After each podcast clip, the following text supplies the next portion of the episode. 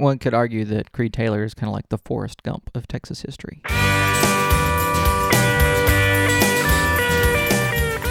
Howdy.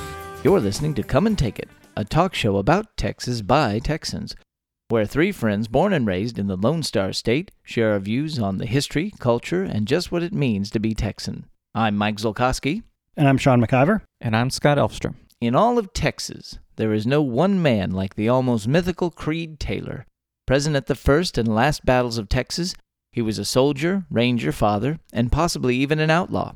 If history is the testament of witnesses, Creed's story could no closer resemble Texas' own. But first, what's your favorite indigenous Texas reptile? Uh, I'm going to go with the bane of Panna Maria, the, the rattlesnake. Diamondback.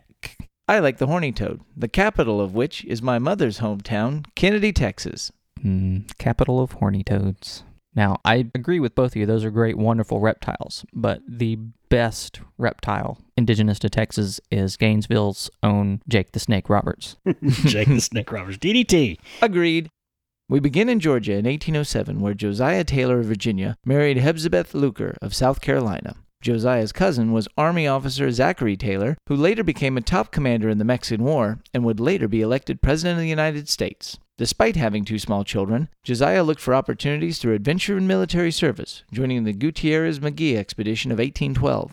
This early and unsuccessful filibuster expedition was organized by Mexican revolutionaries and American soldiers of fortune in an attempt to drive the Spanish out of Texas and eventually Mexico. The expedition would capture Nacogdoches, Goliad, and San Antonio, but unfortunately were defeated by the Spanish. Josiah suffered a number of wounds and escaped back to Louisiana. Josiah returned to his wife and two young children in Georgia, later moving the family to Tennessee and then Alabama. Josiah, however, was destined to return to Texas in 1824 when he and his family, which was by now seven children strong, moved to Texas as part of DeWitt's colony. This was one of the original Anglo colonies in Mexican Texas, which was located near San Antonio around the town of Gonzales. Their tract of land eventually became part of the present day town of Cuero. While not born in Texas, Josiah's fifth child, Creed, got to Texas just as fast as he could. His family moved to Texas when he was four. The relationship between newly independent Mexico and its new Anglo colonies was fresh and full of promise. The potential of rich land and wide open spaces had surely appealed to Josiah in 1812 and brought him back to raise his family there. Josiah taught all the boys the necessary skills of the frontier hunting, shooting, horsemanship, and all of that stuff. Josiah died in 1830, but it's said that his sense of adventure was best embodied in young Creed. By the time Creed was 15, the tensions between Mexican rule and the rebellious Texas colony had come to a head. Though young, Creed was President Gonzales during the famed Come and Take It fight with the Mexican army, which was in October 1835.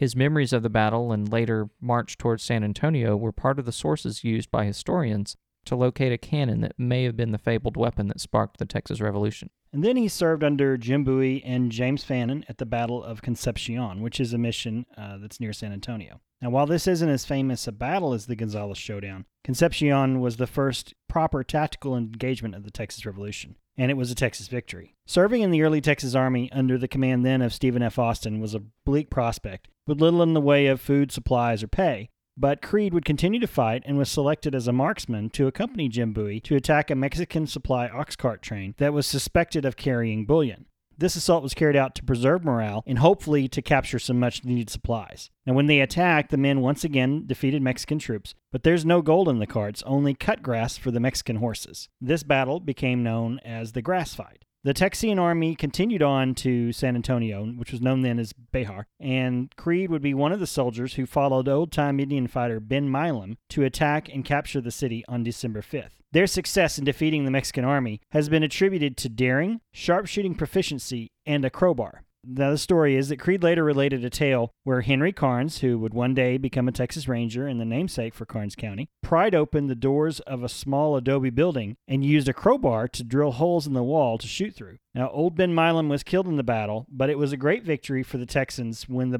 battle ended on December 9th. Reveling in the success, Creed was dispatched to San Patricio, near the coast, and served as a messenger for Colonel Fannin as Texas forces prepared to invade northern Mexico. Taylor claimed that he was the one who reported to Fannin that Santa Anna's huge army had crossed the Rio Grande intent on crushing the Texas Rebellion. On March 1, 1836, he was ordered to join Colonel James C. Neill in Gonzales, where relief forces for the Alamo were gathering. He just missed the departure of the first and only group of reinforcements to the doomed garrison 32 men from Gonzales that were led by Albert Morris. Eventually, news of the crushing defeats of the Texans at the Alamo and other battles along the way reached Gonzales, where General Sam Houston had taken command. Houston ordered his troops to retreat and the civilians to destroy everything in the path of Santa Anna's forces. This flight east became known as the Runaway Scrape, and Creed and his brothers were forced to evacuate with his mother and siblings east of the Brazos River in Grimes County, near what is now College Station. With his family secured, Creed rejoined the army at Buffalo Bayou, smack in the middle of Houston. He participated in the final victory over Mexico at San Jacinto, and according to his later accounts, was present at the capture of Santa Anna. As defeat drew near, Santa Anna had put on a private's uniform in an attempt to escape. Upon seeing the man, despite his regalia, the captured Mexican soldiers hailed and saluted their leader. After the war, Creed returned with his family to their farm in the DeWitt colony. In 1840, he married a young woman named Nancy Goodhead and settled on Ecleto Creek in what is now Karnes County. But the fighting was never done for young Creed. Barely married for six weeks, Creed took off to fight in the Battle of Plum Creek against the Comanche who sacked Linnville. The next year, he became an official Texas Ranger and fought Indians with John Coffee Hays at Bandera Pass, and later was wounded in the Battle of Salado Creek against invading Mexican troops. Can I just say that Nancy Goodhead sounds like a Bond girl? Nancy Goodhead. Yeah. Okay.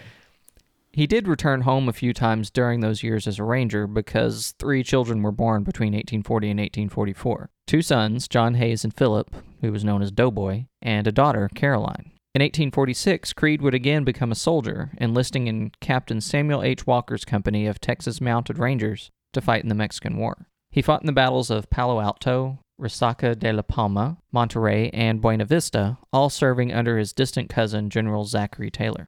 Fifteen years later, and ever the soldier, Creed was called up to the Confederate Army in February of 1864, serving as a captain under former Ranger Colonel John S. Rip Ford. Now, according to his daughter Caroline, his company saw no real action, and they consisted of old men and young boys, including young Doughboy. The older brother, Hayes Taylor, stayed at home to look after the farm and take care of his mother. One of the men in the company, Will Spencer, ended up marrying Caroline and later served as a county clerk at the nearby town of Helena in the late 1870s, and later as a judge in Junction through the turn of the century. After the war, tragedy would come on the Taylor family. In June of 1867, Creed's beloved wife, Nancy, died and this was the first of many deaths to strike the Taylor family over the next decade. Now, at this point, his military service and his contribution to Texas should be enough to ensure his place as one of the grand old men of Texas history. But in the difficult period after the Civil War, during the Reconstruction, a much darker legacy arose. His sons from his first marriage, John Hayes, called Hayes or Jack Hayes, and Philip G., who was known as Doughboy, would gain reputations as fierce and ruthless gunfighters during a period of lawlessness and strife that plagued Texas in the years after the Civil War. Hayes especially had a hot temper, once shooting a neighbor over an argument about a horse race. Kimble, Karnes, Wilson, and DeWitt counties would be home territory of what became known as the Taylor Gang. There is evidence that this gang became involved in robberies, cattle rustling, and the harassment of freedmen and unionists, much like the Lee Gang in the Corners area of North Texas. Another cousin, Buck Taylor, was clearly a cattle rustler and outlaw who also had a quick temper. While Taylor's sons were the most visible element of the gang, Creed's brother Pitkin was considered by some to be the leader, and his sons Billy and Jim and his sons in law Henry and William Kelly were also key figures. Eventually, as many as 100 men were associated with the gang, including a young cold blooded killer from Denton named John Wesley Hardin, who joined the gang in 1871 and became one of their key enforcers. Though in some circles the name Taylor brought terror to many a federal trooper, unionist lawman, European immigrant, African American, or pretty much anybody who got in their way, the family didn't have the market cornered on lawlessness. Desperados, outlaw, and just common citizens were quick to use their guns to settle arguments, take the law into their own hands, or resolve private quarrels. DeWitt and Karnes County especially developed reputations as an untamable morass of violence and vendetta. Now, out of all this chaos came the Sutton Taylor feud, which became one of the longest and bloodiest feuds in Texas. The feud is generally believed to have started in 1866 when Buck Taylor shot a black Union Army sergeant who came to a dance at one of the Taylor homes. Jack Hayes Taylor later shot and killed another black soldier in nearby Indianola. The next year, Hayes and Doughboy would kill two more Union cavalrymen at Fort Mason after some Yankee soldiers harassed Hayes for being a rebel. They escaped from the soldiers after a gunfight and returned to Creed's farm in Karnes County, but pro Union elements in the area aimed to stop the Taylor boys. On March 25, 1868, DeWitt County Deputy Sheriff William E. Sutton shot and killed Charlie Taylor, who was a distant cousin of Creed's, while attempting to capture a gang of horse thieves. Jack Sharp, another associate, was captured but would be killed while, quote unquote, trying to escape. According to Chuck Parsons' book, The Sutton Taylor Feud, the Taylor family motto was, Who sheds a tailor's blood, by a tailor's hand must fall. This certainly would become the hallmark of this feud. It was not the first time the family had been associated with such factional violence. Creed's first wife Nancy's family had been key participants in the 1840s Regulator Moderator War in eastern Texas. Her brother, Joseph Goodhead, was the first person killed in this political feud, and the memory was probably not forgotten by his nephews.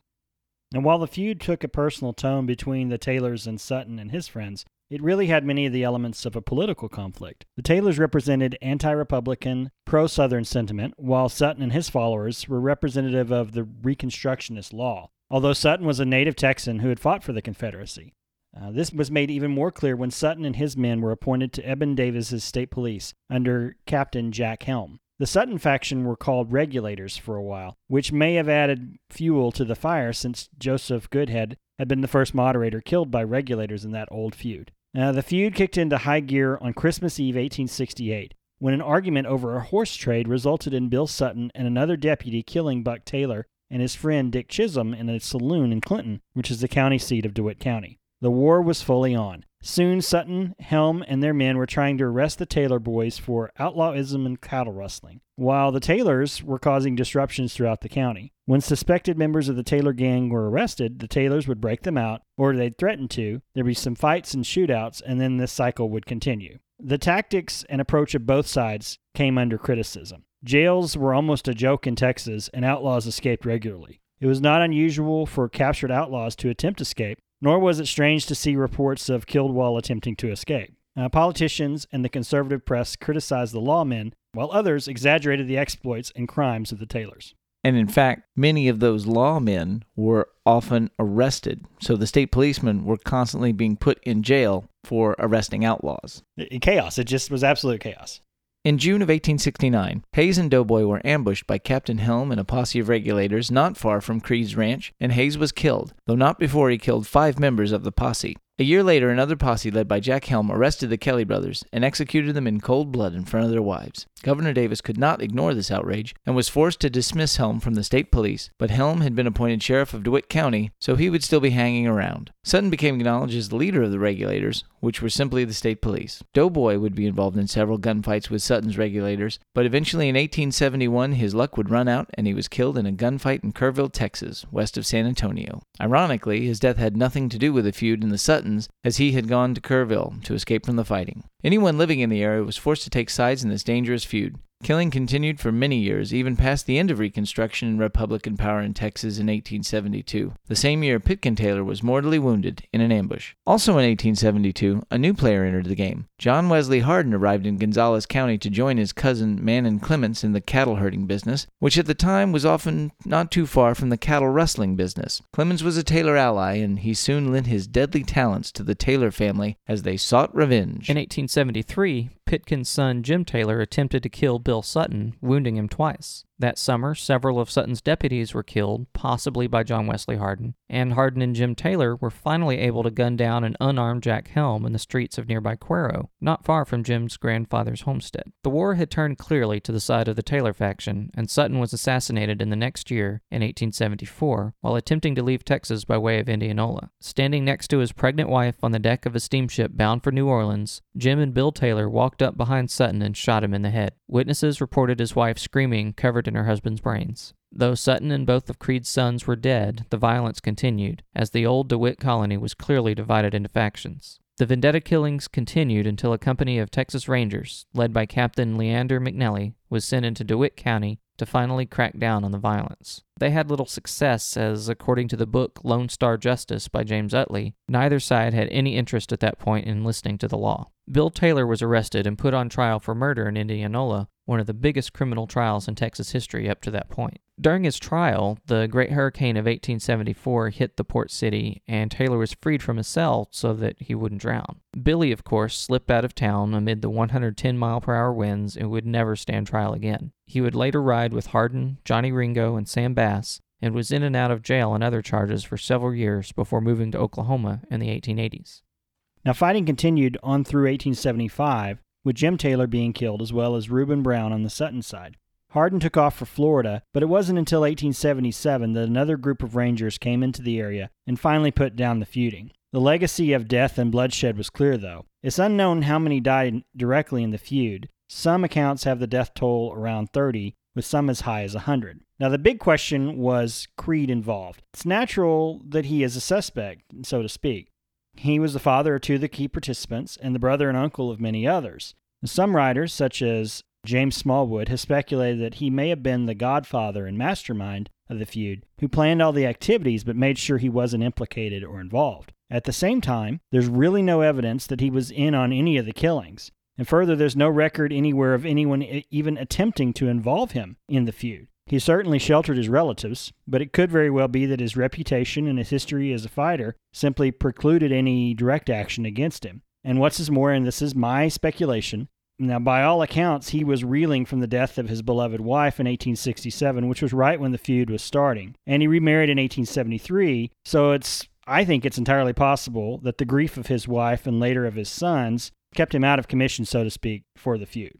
In 1873, after the death of his wife and both of his sons, Creed left Karnes County with his daughter Caroline and her family and moved to Kimble County in West Texas. That year, Creed married Livonia Spencer, the young cousin of his son in law, and together they had five more children. He still continued to pop up here and there in the historical record of Texas, including at the 1880s trial of William Butler for the fracas at Daleyville. In his old age, Creed became regarded as an authoritative voice of Texas history. Taylor died in 1906 and is buried in Noxville Cemetery in Noxville, Texas, located northwest of San Antonio and Fredericksburg. He was believed to be the last surviving direct participant in the Battle of Gonzales and San Jacinto. Now, historian James T. DeShields published a book in 1935 of Creed's memoirs titled Tall Men with Long Rifles, and he stated that it was written as dictated to a neighbor.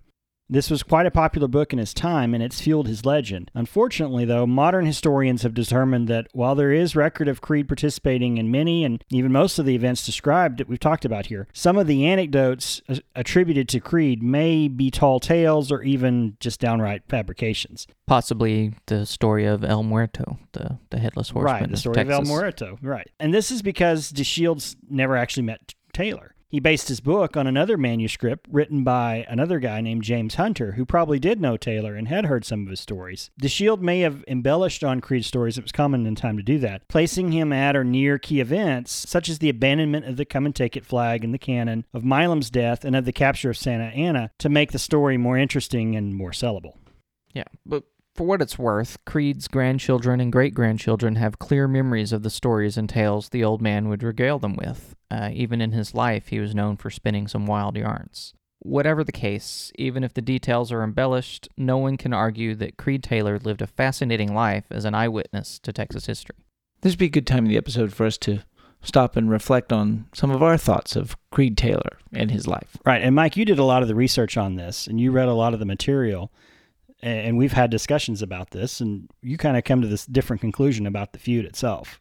As we broke it up in the episode, there's really three phases to Creed's life, especially from a historical perspective. The first is of Creed, the participant, the Texas patriot, the one who was present at all of you know he was he was present at the first battle of Texas he was present at the last battle of Texas he was a Texas Ranger he was an Indian fighter he was a soldier and he had this very brave and patriotic legacy that really fits into our image of what a Texas patriot should be. And then you move into this second phase where his boys and his brother and a bunch of his family really become wild outlaws during reconstruction. And they just run absolutely wild and they're they're killing soldiers and they're killing black people and they're terrorizing people and they're they're just causing all kinds of hell from one end of the state to the other. And when you read Smallwood's book, which is actually very well done, and I, and I do recommend it, it is a bit of a controversy compared to the original older manuscripts because it does put some responsibility on Creed for what his what his family does, and says, well, he's there, he's sheltering them, he's involved, and everybody sort of says, well, he's Creed. He's not really involved, but he's been involved in every other thing in Texas. So he makes the assumption that why would he not be involved in this as well? because he's such a gregarious and involved person. Now, whatever the truth is, we may ne- we'll never know, and that's one of the, the difficulties of history is we, we have to go based on the sources we find. But it's that third phase of when he becomes the narrator for Texas.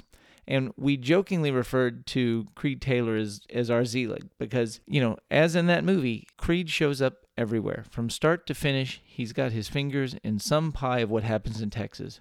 Good, bad, up or down, I really think that that's why we find Creed so appealing is that he represents the light and the dark of Texas to me. Right, and he's a he's like Jim Bowie and like Lafitte and like Sam Houston. He has a dark side, he has a light side. You're right, and he has he's a complex character, and that's what's fascinating about him. One could argue that Creed Taylor is kind of like the Forrest Gump of Texas history. That that's that's something I didn't think about, but that's actually really a good comparison as well. Just that that observer of history who was there, not necessarily a full participant, not the key participant, but he was off there on the side seeing everything. Yeah. And and to be fair to his legacy, and, and you know this the notion that he made up all these stories or someone made up all these stories. The cannon that they found in the river where he described exactly where it was, they found a cannon that matches the description of the come and take it cannon. Yeah. And you could argue that even even if he's telling somebody else's stories, he's still telling the stories and those stories are you know, vital parts of our history. So the other part of it for the mythical Taylor Creed becomes this. He was there, he was involved in some sense, and we again, historically, probably until until time travel becomes relatively easy, we're never going to know the exact sequence of events and how much he participated. But he was there. His family was there, and it started with Josiah. Josiah came with a failed Gutierrez Magee expedition, and something about Texas struck a chord, and he came back and he brought his family here. And then, for better or worse, they became Texan. Right, and in and into this the Sutton Taylor feud, in, in a lot of ways, much like the Karnes County War, there was not a lot of good guys in the situation. I mean, Helm was a bad dude, and he was on the Sutton side. Buck Taylor was was a really bad dude, and he was on you know the Taylor side. So there was there was bad deeds going on on both sides. I certainly would not want to be an apologist for any side of of these stories, and I would hesitate to use the phrase and say they're all bad men. I would just say that these were hard times and these were hard men. And you read tales, you know, Smallwood certainly paints the Sutton's regulators in a much brighter light than a lot of conventional literature, but he's still very honest about the fact that these were the lawmen. So when you think of Tombstone and Wyatt Earp and what seems like such heavy-handed tactics of, you know, pistol whipping people and dragging them out in the streets and kicking them with your boots and spurs, is kind of standard operating procedure in, right. in this time period. right, but but Helm Helm executing two men in front of their wives was was yes. even beyond the pale even for the time. Right. And and just as the Taylor boys executed Sutton, Sutton in, front, in front of his wife. blew his brains all over his pregnant wife. Yeah. I, I think we, we also talked about that that DeWitt County is right next to Karnes County and next to Wilson County. And next to but but we talked about there is there's such a lack of information of the one thing that you really wanted to see and that was the interaction that that crossing of paths between Creed and your other hero from the time, William G. Butler. William G. Butler. well, I think you know this was a again this was a time of hard men. It's a frontier. There's you know what law there is is what law you make. When there is no law, you know it's it's what you carry in your six gun. And the interesting thing Smallwood says is that all of this happens in the small towns in the frontier. It happens out, it happens away from the cities. We don't see it in San Antonio. There's a few things in Indianola, but really any kind of town is pretty law, you know, is pretty lawful. It's just when you get out to people's farms, when you get out, you know, all these ambushes and stuff, these aren't happening downtown in the cities. They're happening out in the country. And so these were just these were hard country folks killing each other for no good reason. And it was the same thing happening in the corners up in the north. And, and as we covered in Reconstruction, all of this was really happening under the purview of a whole other political agenda. And so these things that might have been curtailed in, in earlier or later times a lot easier, a lot faster, were just allowed to just burn like wildfire because of the lack of authority, respect for authority. And it was letting Texas kind of burn for a few years on principle. Right. And, and that was one of the things I read, I did read, that may have been why the feud stopped is that everybody was bled white. The county was bled white. Everybody had killed each other off to the point there was no more animosity anymore because nobody was alive to be angry about it. A final note I would say is that a lot of weight in conventional modern literature is given to the Taylor Sutton feud and to the action of Taylor's of Creed Taylor's sons. But we should not let it lessen the legacy of the fact that he is a Texas patriot, and for better or worse, he's one of our first. That wraps things up for today. You can find notes and links from today's show at brainstable.com. We'd love to hear from you, so like and share us on Facebook, follow the show on Twitter at Texas Podcast, or go to brainstable.com and leave us some feedback.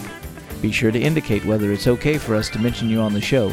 You can follow us individually too. I'm on Twitter at Mr. Java. I'm at Mac Sean, two N's. And I'm Scotticus. If you like the show, tell your friends and please leave a review on iTunes. That really helps us out. We hope you join us next time and remember that even if you aren't from Texas, Texas wants you anyway.